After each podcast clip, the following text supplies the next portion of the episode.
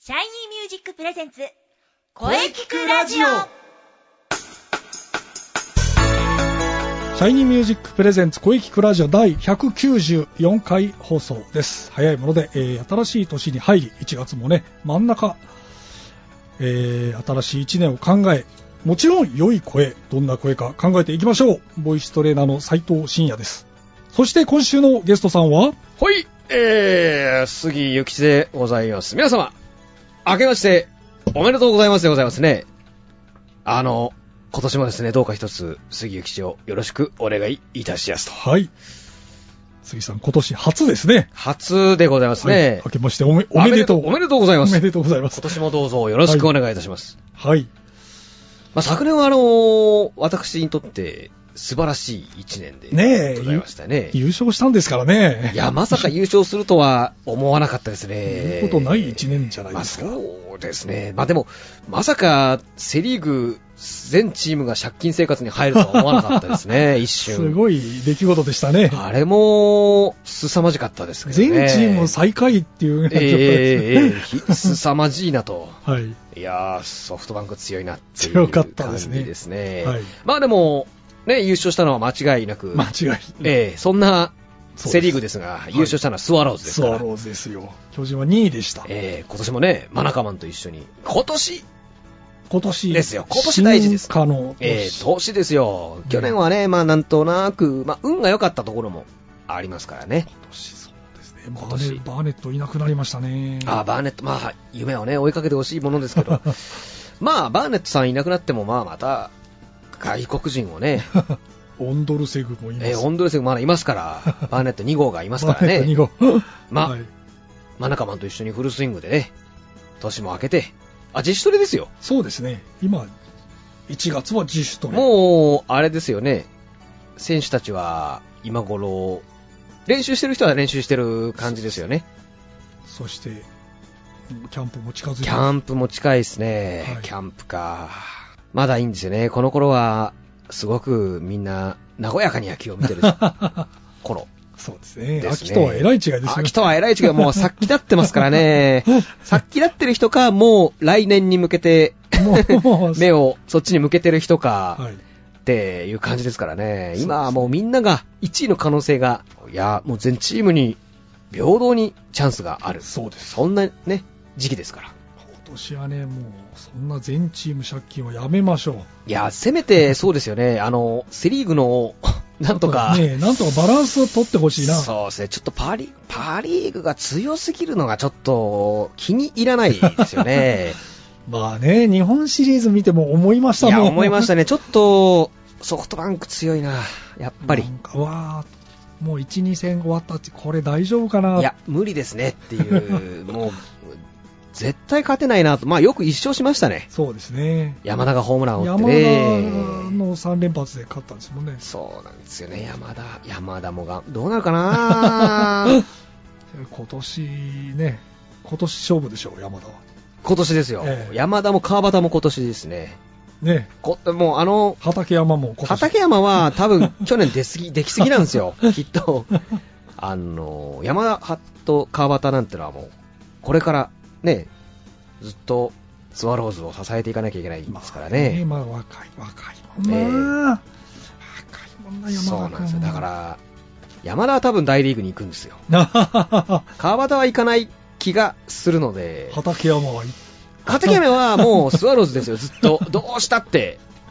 なるほど、ええそうですね、畠山がメジャー行くっていう感じメジャーには絶対行かないですから ね、行くんだったら国内じゃないですか、ああ、なるほど、楽天あたりとか、楽天あたり、なんかユニフォーム似合いそうな気がするんですよ ね、いや畠山あ楽天も楽しみですけど、なんかもう野球の話になってますよ野ね球の話、とりあえず、はいとりあえず今日、 そそっちやっときましょうかね、今日はそうですね1月13日、一回何の日か、ちょとりあえず言っておきまいしょやう、いや、1月13日はですね、はい、タバコの日なんです、タバコの日、ほ1946年1月13日、えー高級タバコピースが、うピース、えー発売されておりますよ。はい、発売当初ピースは10本入りだったんですね。おー10本入り10本入り、今は何本なんでしょうあ、今もでも10本ですか、なんかあんまり多くはないですよね、そうですピね、ースっはい、はい、て。10本入り7円。うん、7円、えーパッケージは、ハト。今のやつもハトハトですね、ですよね。はハトがデザイン。まあ平和のピースってことですかね。あ、なるほど、そういうことですえーね。デザインでございました。えー日曜祝日のみ、一人一箱に限って、えー、そうなんですか。お一人一箱に限って販売されて、まあ戦後すぐそうですね。ですからね、そういうことだったんででしょうね。えー東京有楽町の売店では、1000箱が1時間で売り切れたと。す。は あ、へー。もうこれ1946年っていうことは、戦昭和26年ぐらいですかね、これ。戦後すぐです。そうですね6。10年経ってないですね。そうですね。まあ、今と時代が違いますからね。まあで、も、1000箱売れたんですって。。すごいですね すごいな、でもこれきっと、1000箱売れたって言っても、多分これ、また転売ですね。まあ、そうでしょうね。ええや闇行くやつですね、闇こに行れっ。てええ人儲けしよう。人儲けしようということですよ。なる一人一箱だったらね、なんか、おい、ちょっと並んどけよっつって、 えほど いっぱい買っておえくいんっじゃぱんい買って元締めが、みたいな、やめときましょ うかね。ええさあ、じゃあ、ねまあもうさっきからちょっとね、ここからもう野球の行。きかけましたけど。いっちゃいましょう。行きましょうか。はい。それでは皆様、2016年初の杉谷吉の背番号伝説のコーナーでございますよ。うねえ今年も山田がホームラン王ですから。山田。去年はねフルスイングで行きましょう。行きましょうね今年もね、皆様の期待に応えていきましょう。行きましょう。はい、行きましょょう。まあ、だからそんな先月はそうで山す田山田特集特集でしたでごねざいましたね。背番号は今年からミスタースワローズの背番号である1でございああ、ます僕。見ましたよ、あの、位置を受け取るシーン。いやー青木が持ってきましたねあ。堂々と、じゃあ、う受け渡しですね。そうね、青木がなんか、途中来て、背番号1のユニフォームをこう渡して、あーこうまあ、いや青木選手の、まあ、こうバトンタッチでバトンタッチですから、23もそうでしたからね。こうメジャーで待ってるよって。メジャーそういうことですよあー山田は絶対メジャーに行く。うん絶対に行く。えー、まあ、しばらくヤクルト の顔でございました。最後、今月は1月1ですよね。そうですねえー先月ちらっとお話しましたが、1で今日はですね、一塁手伝説で そうですね、この間、一塁手伝説やろうかという行こうじゃないかと。ということつでいね、に、一塁手ポジ伝ション説ですね。ポジションですよ。ね一一塁手の1で行こうということですね。ええいいですね。巨人はね、安倍ですが。安倍でいいんですかまた、でもなんかね、またキャッチャー兼任とか言われてるんですよ、もね。う安倍キャッチャーはいいんじゃないですかかね。どうなるんだろうな、もうなんかね。 だってもうなんか、させないでしょ。まあでも僕にしてみたら、キャッチャー兼任大歓迎なんですどうも兼任していただきたい、安倍さんには。ええ盗塁できそうだから。盗塁、肩が。うん小林の方が盗塁できないですもんね。そう、小林はちょっと肩強いから、もうスパーンと刺しますからね。ええあと小林が成長されるとね、困るんでね。ええ いや、そしたら優勝ですよ。そうです。だからもう安倍君に頑張っていただいてですね、僕 は。はい。どうも我がスワローズですわ、ですけどね。はい。スワローズの一塁といえば、もうあれです よ。走れデブで は、あのおなじみの、えー畠山選手ですね。本当に僕も野球見に行った時に、やじられてましたからね。 デブ、走れっつって。いやいやいやいやいやいやって思ったんですけど。えー、2000年のドラフト5位なんですね。ヤクルト入団ですよ。5位なんですね。ドルト5位だったんです。えー背番号は33。おースワローズ一筋で、2015年は打点王に輝いたんですね。はい。そして、ベストナインゴールデングラブ賞。おーゴールデングラブ賞取ったんですね。他に人がいなかったのかなまあでも、守備がこの年、去年良かったってことですかね。ゴールデングラブ賞を取るってことはそうですよ。そうですよね、良かった。いや、隣の山田君結構ポロポロする からな。良かった良かった、一流手がゴールデングラブ取 って。えー、今や、えー、セリーグナンバーワンの一塁手。まあそうですよね。まあそういうことになりますねゴールデングラブ取ったベストナインとゴールデンベストナインと、えこれ、ベストナインとゴールデングラブ賞、この2つ取ればもーう、間違いないですね。ベストナインはどっちかというと、あの、打つ方もそうです加算されるというか、ゴールデングラブは完璧に守備守備守備ですからね、ということで、えーおーすごいなぁ来年も両方、畠山が両方取れるようであればいいですよね。優勝の可能性は、えーまあ歴代の名選手といえば、まあやっぱりぶっちぎりで王さんなんじゃそうなでいしょうねですかね。まあ、一塁手、誰か1人といえば、王さんでしょうね。王さんになっちゃいますね次がまあ清原、落合という感じですか。でも落合さんはセカンドじそうですね、とかもやって、あの人意外といろんなポジションでやってますよ、賞を取ってるんですよね。そうそうですね、もともとセカンドだったんですね。サードやって、やってますね。そうですよね、はいでファーストでやってましたね、の,、はいのんびり守備をされる感じの、 ね、イメージですけれども、はい。しかし、その王さんが認めた一塁手はなんと、駒田なんですよ、駒田さんなんですよ、世界の駒、田えー駒田なんですね。王さんが認めた。そうなんですよ、王さんが、僕はもうそのあるテレビ番組で見てああ、て一塁手伝説が、あ一塁手伝説があったんそでうなんすでね。すよ、あの某もう、 NH ほにゃらら BS みたいな感じの、見たんです見ね。ましたね、一塁手。一塁手のお話。お話です。もう王さんは当然インタビューされてたんですけど、まあお話したかもしれないですけど、もうよ喜びさんで話してましたね。ああ目の付けどころがいいね。バッティングじゃなくて、ファーストのそうです守備の話、一言もバッティングのことはもうじゃあもう話さないよって言ってあ、ーすごい話してましたね。一塁手の。一塁手なんてもう難しいんだよって言ってまあそうだろうなと思思いましたね。プロの一塁手ですから。 そうですね。取るだけじゃないですからね。そうですね、そう。カバーも入ったりとかそうですねしなきゃいけないですから。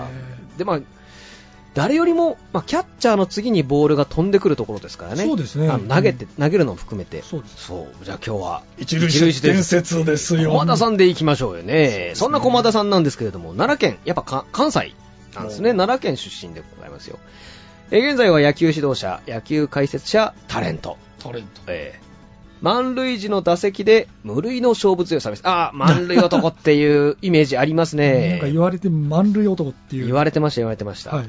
満塁男といえば駒田さんですよ。そうでしたねえ。ー王さんんが認めた一塁手でございますなんよか。王さんがうまいって言ってたんでえすーようまいって言ってましたよ。内野手からのショートバウンド。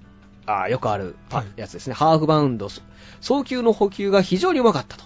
おー体をあまり動かさずに手首のハンドリングだけでショートバウンド送球を補給する姿が特徴的だった。あ、そうか。だから体をあまり動かさないから、大したことやってないように、見えるんですけど、すごいことやってるんですね。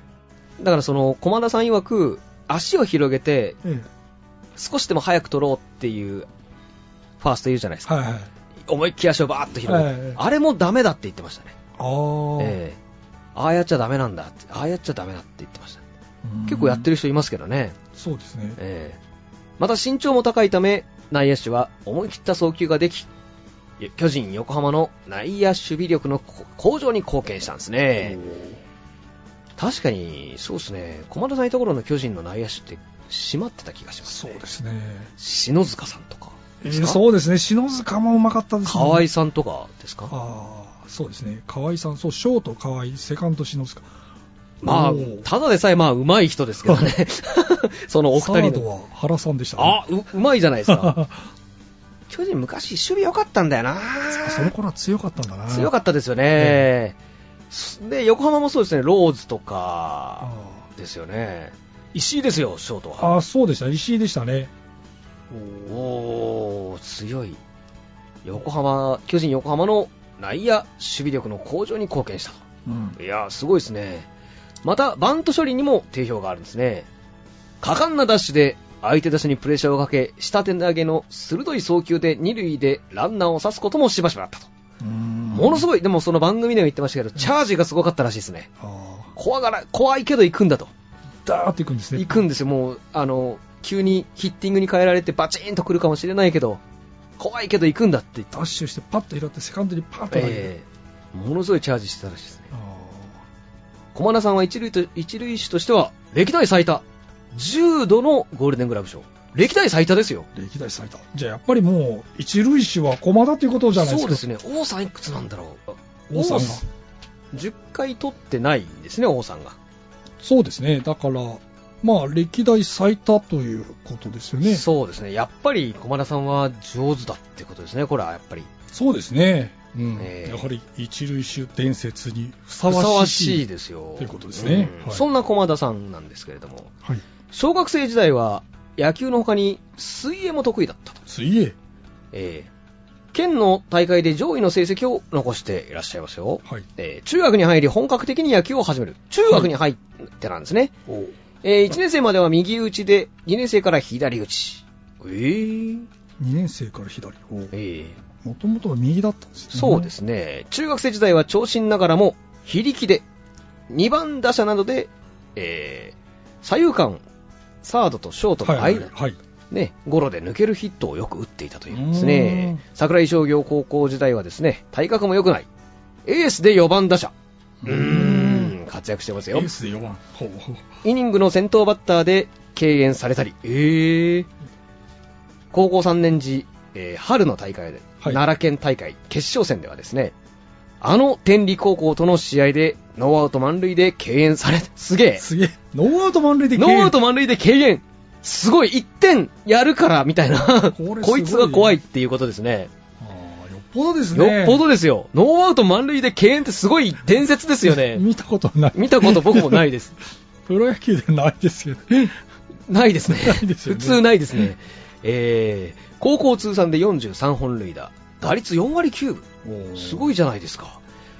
地元のマスコミからは、奈良のマニエル。あれじゃないですか、近鉄 の。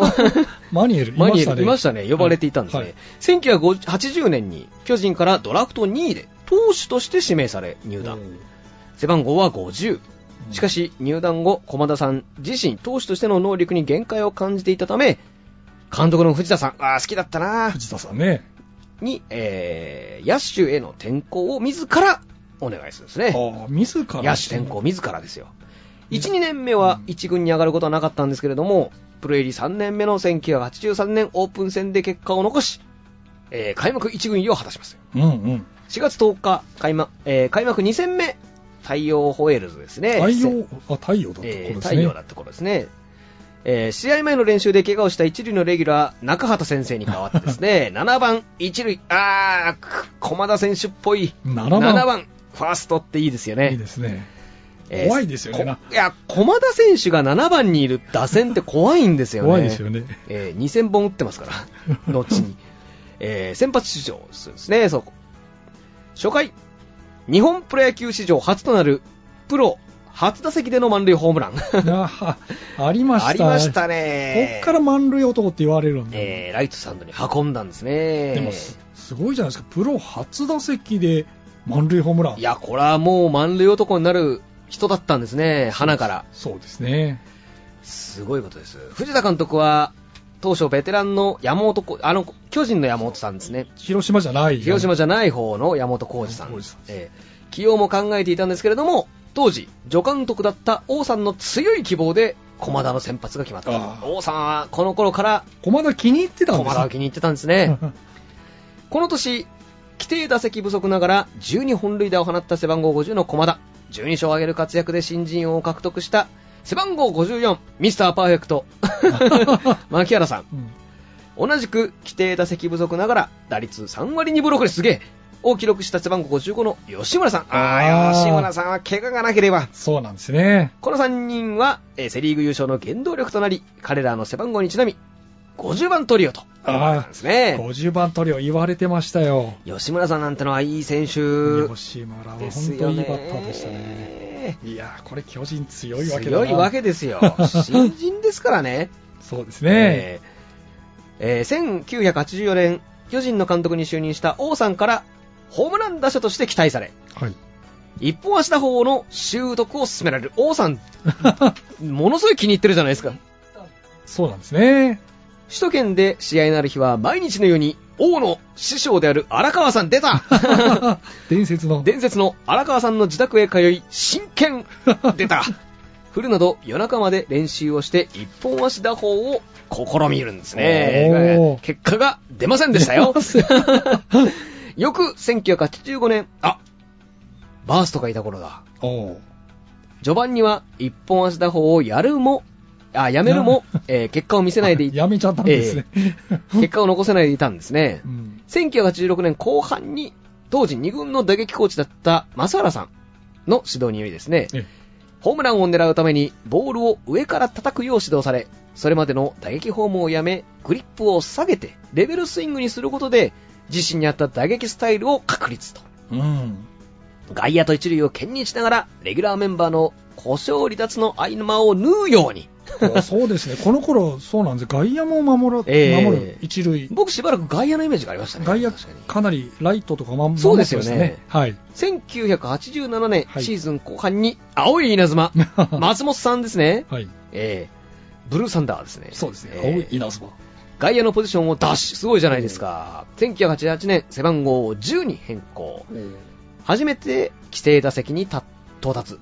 セ・リーグ打撃ランキングの4位に入ったんですね、この年は、えー、初め初の4番スタメンも経験ですよ、1989年シーズン序盤にサード三塁手中畑先生がですね中田選手故障しちゃうんですねあそれに伴う一塁手岡崎あー岡崎ーさん岡崎ねえー三塁のコンバートにより空いた一塁に定着と初めて一塁手部門でゴールデンおいきなりじゃないですかゴールデングラブ賞を受賞そして日本シリーズ第7戦お来ましたねあ近鉄の先発の加藤先生からで すね、えーえーあ、なんて 言ったんだったかな。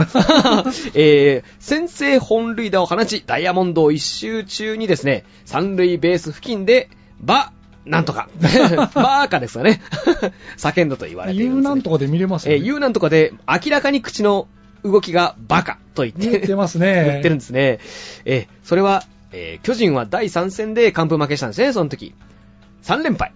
その日本シリーズは。はいで、勝利投手になったその加藤先生がですね、はい試合後、巨人はロッテより弱いという発言をしたという経緯があったと言われます。まあ、直接的に巨人はロッテより弱いって言ったわけじゃないんですけど、ね、そうなんですけどねえーあのーペナントの方がきつかったって言ったんですね。なんかそうそう相手も強いですしって言っちゃったんですね。言うなんとかでこれも上がってるこれも上がってます。僕も見ましたよ歴史的な失言っていう、ええええ えー相手も強いですしっていうことを言あっなんちゃかったんぜですよ打たれる気がしなかったって言ったんですね、確か。そうなんです。この一言で、いや、でもね、野球はこういうのあるんですよ、ね。あるんですよね。これで相手がもカう、チーンときちゃってもう、4連勝ですよ。そこから4連勝4連勝です。3連敗4連勝。加藤さんはね、そうそう。あれでね、あれ で、こう言っちゃダメなんだよというね、そうなんですみんね。なの、まあ、反面教師というか、なんか、そうです、ええやっぱりこう、決まるまで油断しちゃダメなんですダメでですね。ええちょっと、まあね、近鉄で、その、あんまりちやほやされる時代ではなかったですからね、この頃ってパ・リーグが。まあまあ、そうですでね。 3連勝して、加藤さん絶好調で、あの、インタビューとかもたくさん受けて、ちょっと言言っちゃって言っちゃったんでしょたうね。んでしょうね、きっと。ええーまあそれで4連敗してしまっ たということなんですよ。そうなんですねこのシリーズは7試合までの日本シリーズ史上最高打率、駒田さん、5割2分2厘。えそうなんです。ここから駒田さんが打ちまくるんですよね。よっぽど悔しかったんですそうね。よっぽどカチンときたんですよ。だから、ああいうこと言っちゃうんですね。まあそうですね。はい1本塁打5打点という成績を残し、最優秀選手に選ばれるんですね。1990年7番打者ながら22本塁打83打点と、チーム最多の本本塁打と、あ、打点を記録。すごいじゃないですか。すごいですね。セ・リーグ2連覇に貢献うんオールスターゲームにも初出場翌1991年は3番打者として多く出場しチーム最高打率であり生涯自己最高でもある打率3割1分よりうん。はあ3割1分よりすごいですすごいですねね駒田さん駒田さんねえすごいですねこの 年は古田が3割4分打って首位打者を取っておりますよあなるほどなるほど ねえまあ3割1分よあなかなか頑張ったんじゃないです かねはい主軸としての地位を不動のものとして巨人で活躍するんですねまあ3割1分も打てばまあまあね。主軸ですよ。いやいいですよ古全田然いいですよ。 3割4分打ってますけどね3割。しかし、1993年、股関節痛などから打撃不振に陥ってしまうんですよ。5 おう月22日、対阪神戦で、1989年5月27日から続けてきた、お、450試合連続出場記録。すごいですね。1990 90年の、えー9月11日から続けてきた307試合連続フルイニング出場記録が途切れる。すごいですすね。ごいですね。この年バッティングに対する意見の相違などによる打撃コーチの中畑先生との確執がです ね、マスコミでたびたび報じられるんですね。ありましたよ。このありますね。ありました、ありました。た。しかもその時、監督はミスターだったんですね。ミスター長嶋さんがコンタクトを取ろうと試みても無視をされるなど、秋風が吹いたんですね。首脳陣との意思疎通がうまくいかなかったと。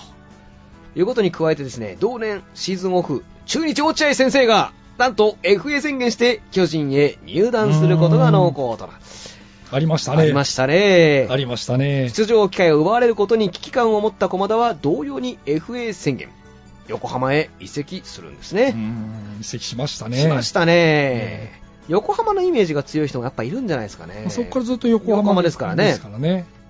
中畑せんさんとあんまり良くなかったんだな、最初からって感じですかそうね。ですねうんあと、ミスターとも。ミスター。世界のワンさんとはいい感じだった、うんそうなんでしょうね。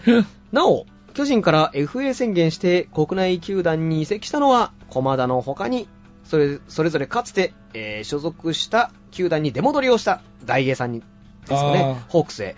出戻りを果たした小久保さん、三郎さん、鶴岡さん、中日ドラゴンズに移籍した小笠原がいるんですね。生え抜きの選手で国内球団に移籍したのは駒田選手のみでございますよ。まあ言われてみればそうですね。確確かかににいないですね。巨人に行きたいっていう選手はいっぱいいますけど、そうです今の巨人に例えると、安倍が FA でどっか違う球団に行くようなもんですもんね。そうですね。そうなかなかですよ。まあやっよっぽどだったんでしょうね。よっぽどですよ。うん1994年、移籍1年目、シーズン開幕当初は3番打者を任され、序盤こそ本塁打を連発し好調だったが、徐々に成績が低下。終盤からは主に6番打者として出場するようになった。これぐらいがちょうどいいんですよ、駒田さんは。そうですね6。番打者にね、クリーンアップダメですよね。そうですね。併殺打もセ・リーグ記録となる29を数えておりますね。ええ警察だもん多かった多ですかね。ったですね。併殺打の駒だって感じで したね。1995年オールスターゲーム前までフル出場ながら本塁打はわずか2本。年間を通じても6本。1996年5月6月と好調でしたが、その後失速。失 速。打率2割9分9厘に終わる。あー1997年起きましたね。主に5番打者として出場。前年からの打撃改,、えー改造がこう、えー成功してですね、はい。 5年ぶりに、えー打率3割を達成と。おーえー打点も86と35歳にして最高あ自己最多の成績を残したんですねなるほど。 1998年マシンガン打線の、え5番打者としてチームの日本一に貢献あ、優勝した。ありましたねえーマシンガン権藤さんがそうそうそう、ありましたね。ありましたねはい。生涯唯一のベストナインあ生涯唯一のベストナインをあー獲得ベストナインは、 1回なんですね一回なんですねじゃあやっぱり守備の人だったんですねどっちかというゴールデンと、グラブ賞はすごいけど、なるほど。えそうだったんだ。ベストナイン取ってなかったんーだ。取ってなかったんですねまあ一塁っていまやすもっぱんりね。打つのがすごい選手がいっぱいいますからはい難しいんじゃないですかね、落合がいましたしね。そうですね。ええ落合さんだな。そうですよ。えー、日本シリーズでは、第4戦までわずか2安打と、シーズン終盤の不調を引きずっていたが、第5打す、あ、第5戦でですね、お、なんとまた満塁。 満塁でのタイムリーを含む4安打5打点と大活躍をして調子を取り戻し、シリーズ優秀選手に選出。おう頑張りましたね。頑張りましたね。2000年は、に2000本安打まで残り73本で迎えたシーズンだったんですが、開幕からの制裁を書いて、打撃不振に陥るんですね。はい。家族も球場で観戦していた6月18日の対広島戦で、6回に代打を送られ、バットとヘルメットを投げつけて試合中に帰宅。 ありましたね、怒ったんですね。怒って帰っちゃったって、ええあもうありましたよ、これ。球団からペナルティペナルティとして、罰金30万円と2軍降格を命じられたんですね。まあ、これはでも、まあ球団としても怒るでしょうね。そうですね。プロじゃないですからね。まあ大変ですよね。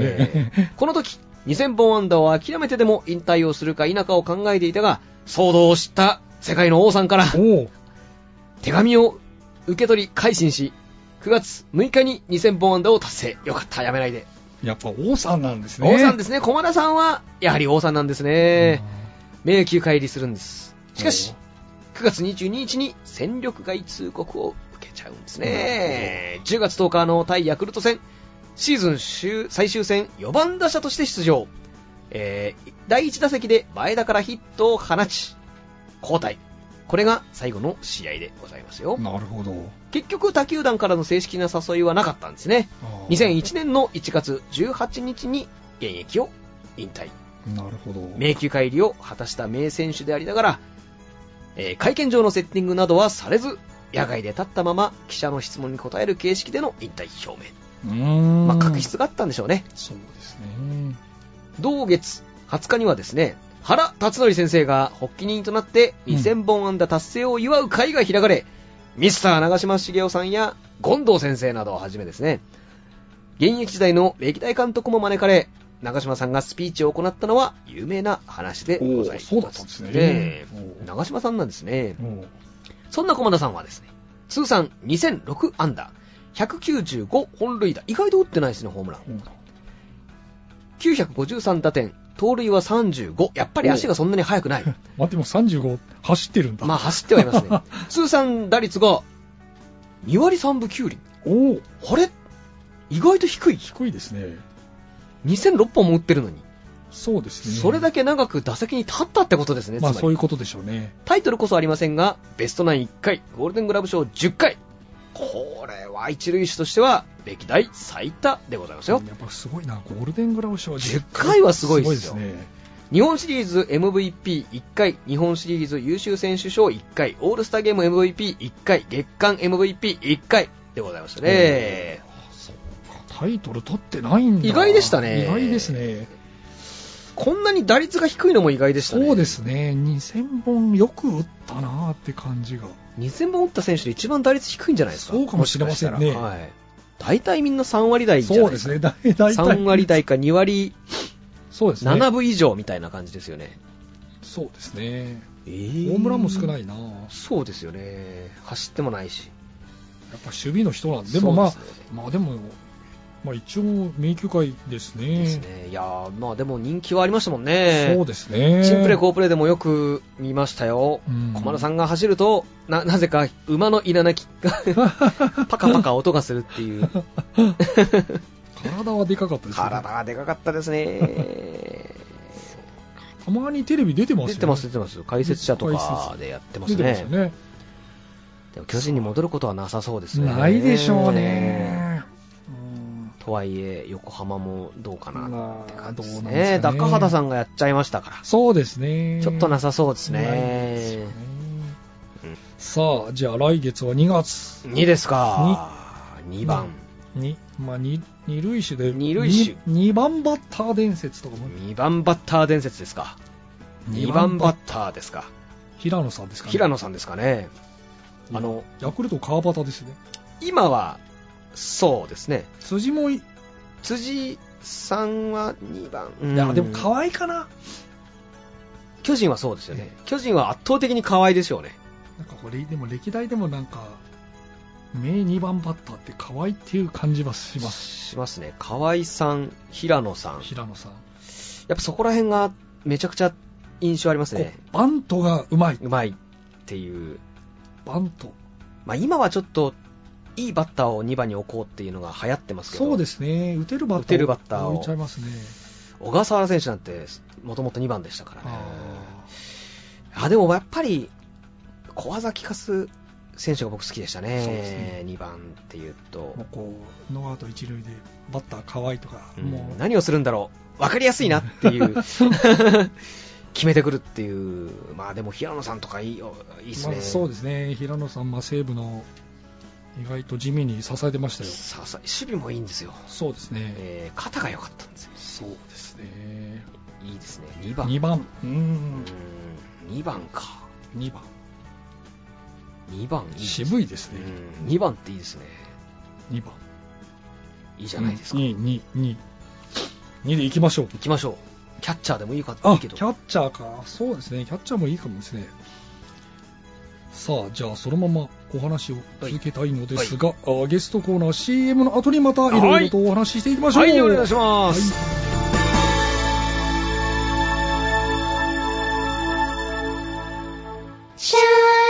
Shiny music.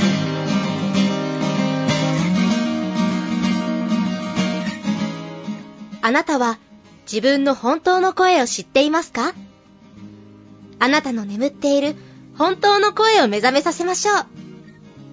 充実の60分、マンツーマンボイストレーニング。シャイニーミュージック。まずは体験レッスンをお試しください。お問い合わせは03-3208-2367 03-3208-2367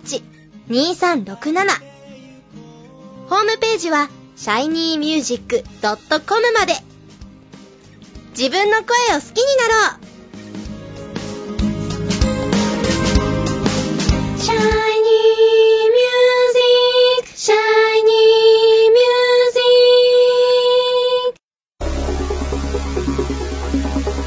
本日のゲストを紹介いたします準レギュ杉ゆきちさん43回目の登場ですありがとうございます、はい43ですか43ねえ村中選手ですよ、ねえ横15でしたね15だったんですけど今43に変更ということで頑張ってほしいですね左投手は貴重ですからねまあ、ね、事情があるんでしょうねいやーそうですよ15からま40あ村中がこうなるぐらいピッチャーが今割といいということですかねなるほどええいいことじゃないですかいいことですけど村中選手も頑張ってほしいですそうねですね頑張ってほしいですねええうんまあ、よろしくお願いしはいいたします、さあそれでは CM 前がかなり長かったので、はいえー恋のお話でいきましょうまずは、えー昨年11月8日そうですね残念でしたがはい、もうね気がつくと次回の発表がはい6月5日、え日々トレーニングしてえおりますもちろんですよですよね、はいさあそして今月のテーマ、で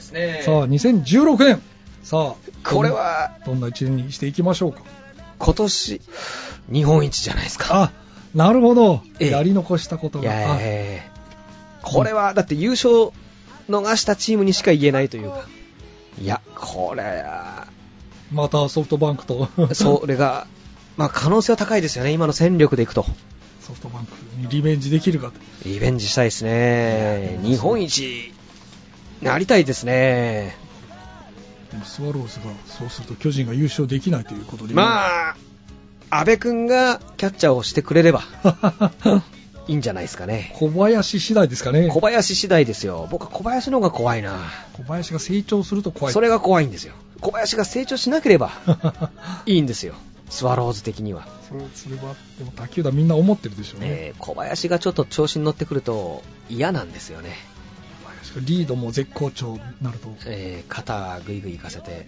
肩はいいですもんねあんま打たなくくていいんですよねキャッチャーあん小林君バッティング悪いんだよなでも他球団でそんなに打ってます島ぐらいじゃないですか島でそうですね島でさえ今ただやっ何ぱりやっぱり2割5分は打ってほしいかなというような話はそうですね結局セ・リーグの場合ピッチャーが9番にいるんで8番にキャッチャー89打てないとなるとうん辛いなっていうそうですね、2割5分は欲しいですね、確かに。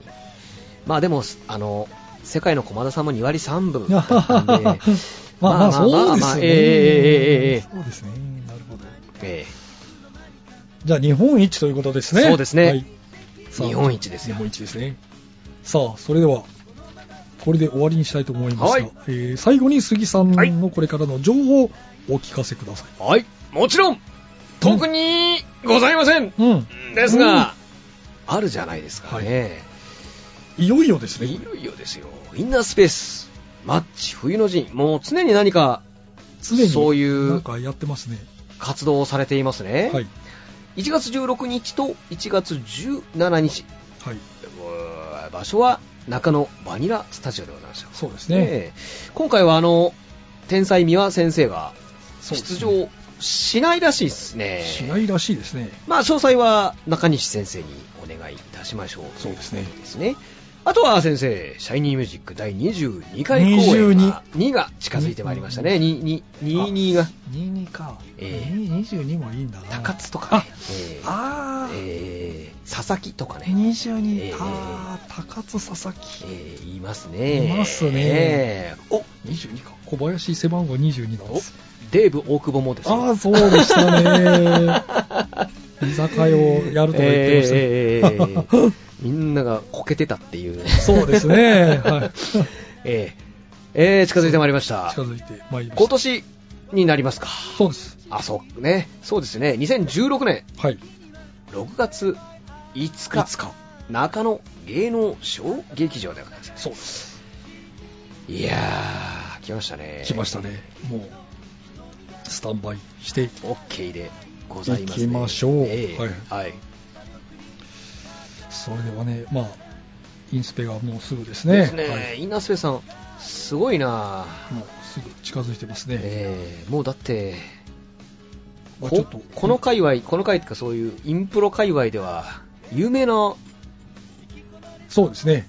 集団になってるんじゃないですか、そうですね。もすげえなこ、こんなになっちゃうんだな、なんかインプロ業界も盛り上がってますしね盛り上がってますねみんなインプロやってますねすげえ すげえすごいですうね、んさあ1617ですねはいまあいろいろと宣伝ありがとうございあまあいえいえとんでもないです、すね今年もよろしくお願いよいたろししくお願いいたします2ですよ先生二月ねますそうかいいですね22でもいいえいいですよいいかもですねキャッチャーでもいいですし2番バッターでもいいですしうんあとはひねりを入れてあれじゃないですかあの 2, 2番目の2回目のチームで花を咲かせた人とかあーそういうひねりもありますよ最初のとこはあれでしたけどっていうこれ平野じゃないですかね平野ですかねあ中日から西武ですねあーあとブライアントとかあーブライアントそうですね中日中日から近鉄ですよねそうでしたねええ花開いちゃったぜっていう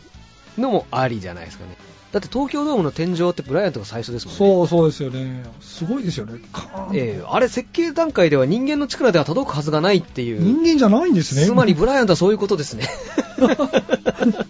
絶対そうあの考えて作ってそうです当時そこに当てちゃ当っててちゃったんですよ ね親っていうあら人間じゃ人間じゃないのかなブライアントはってみんなが思ったってやつです 思いますよね思います思います当たっちゃったけどどうするえ、まあ結局あれでしょあそあそこに当てるってことはももっと言ってるってことですからねうそうですよねブライアント怖かったな当たるともうもうあのほ怖い近鉄打線の中で一番怖いバッターですからねただ三振も多かった三振多かったですよ多かったですねバットもよくへし折ってましたねああそうですねフルスイングしてバキッバキってでしょ三振のなんかスイングもすごかったですすごかったですグンってこう振りますから ねええ怖いでしょうね怖いバッターボックスだって怖いバッターで左はブライアントで右はブラックスですねあボラックス怖かった怖かっボラックたスブラックス怖えんだ当てたら大変でしたねああチンプレー好プレーでありましたね ボスずわー 怖いでしょうねピッチャー怖いですよだってスタイルもいいじゃないですかその2人って怖いボラなックスだって身長2メーターあるんですよねえ怖えバット短く見えますもん ね2メーターのでっかい男が突進 突進してくる んですよもう逃げるしかないじゃないですかそんなの怖いですよねいいですねいいですねさあうーんどうしましょうねにいやーまあじゃあ決めましょうかね嬉しい悩みですよまあただ俺に高津さんもいい高津佐々木いきますか高津佐々木ああストッパー伝説ねえ22がなぜかその当時多かったですもんねそうですねうんうん行きましょうかねおそのそっちでいきますかそっちでじゃあその方向でそのその方向で当日変更は「か」ですかです、はいかですどうなるかはわかりませんお楽しみしみでございますはいはい、はいじゃあ2月にお待ちしております、はい杉ゆきちさんでしたありがとうございました杉ゆきちでございました皆様、良はいい一年にしていきましょうねそうですね、、はいいい、年にしましょう、はい、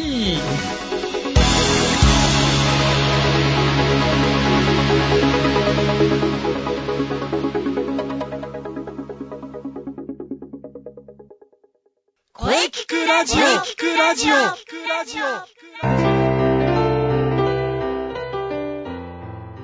はいえーお疲れ様でしたお疲れ様でした。ゲスト、えー元気ないっぱい杉ゆきちさんで した、はい。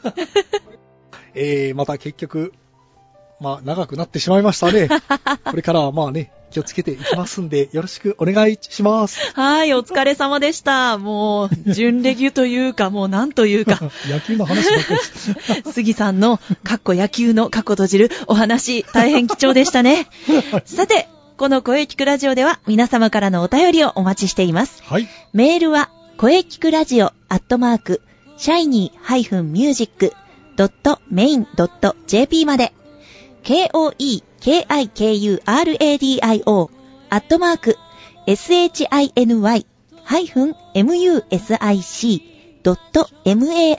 shiny-music.main.jp まで、ブログとツイッターもぜひチェックしてくださいね。はい、はいぜひチェックしてくださいおね願いします。はい、第194回目の放送、いかがでしたかはい。はい、えー、これからもですね、はい、いろんな角度から声について考えていきます。声ですからね。野球じゃないですからね。 はい、そうそうです。 野球じゃないです。声です。ですよ。はい、そうですね。はい。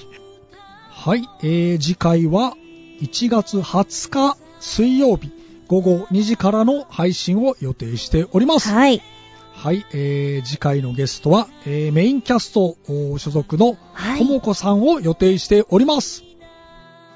はい、楽しみにしていてください。それでは最後に先生から告知をどうぞ。はい、えー、私の告知ですが、はい。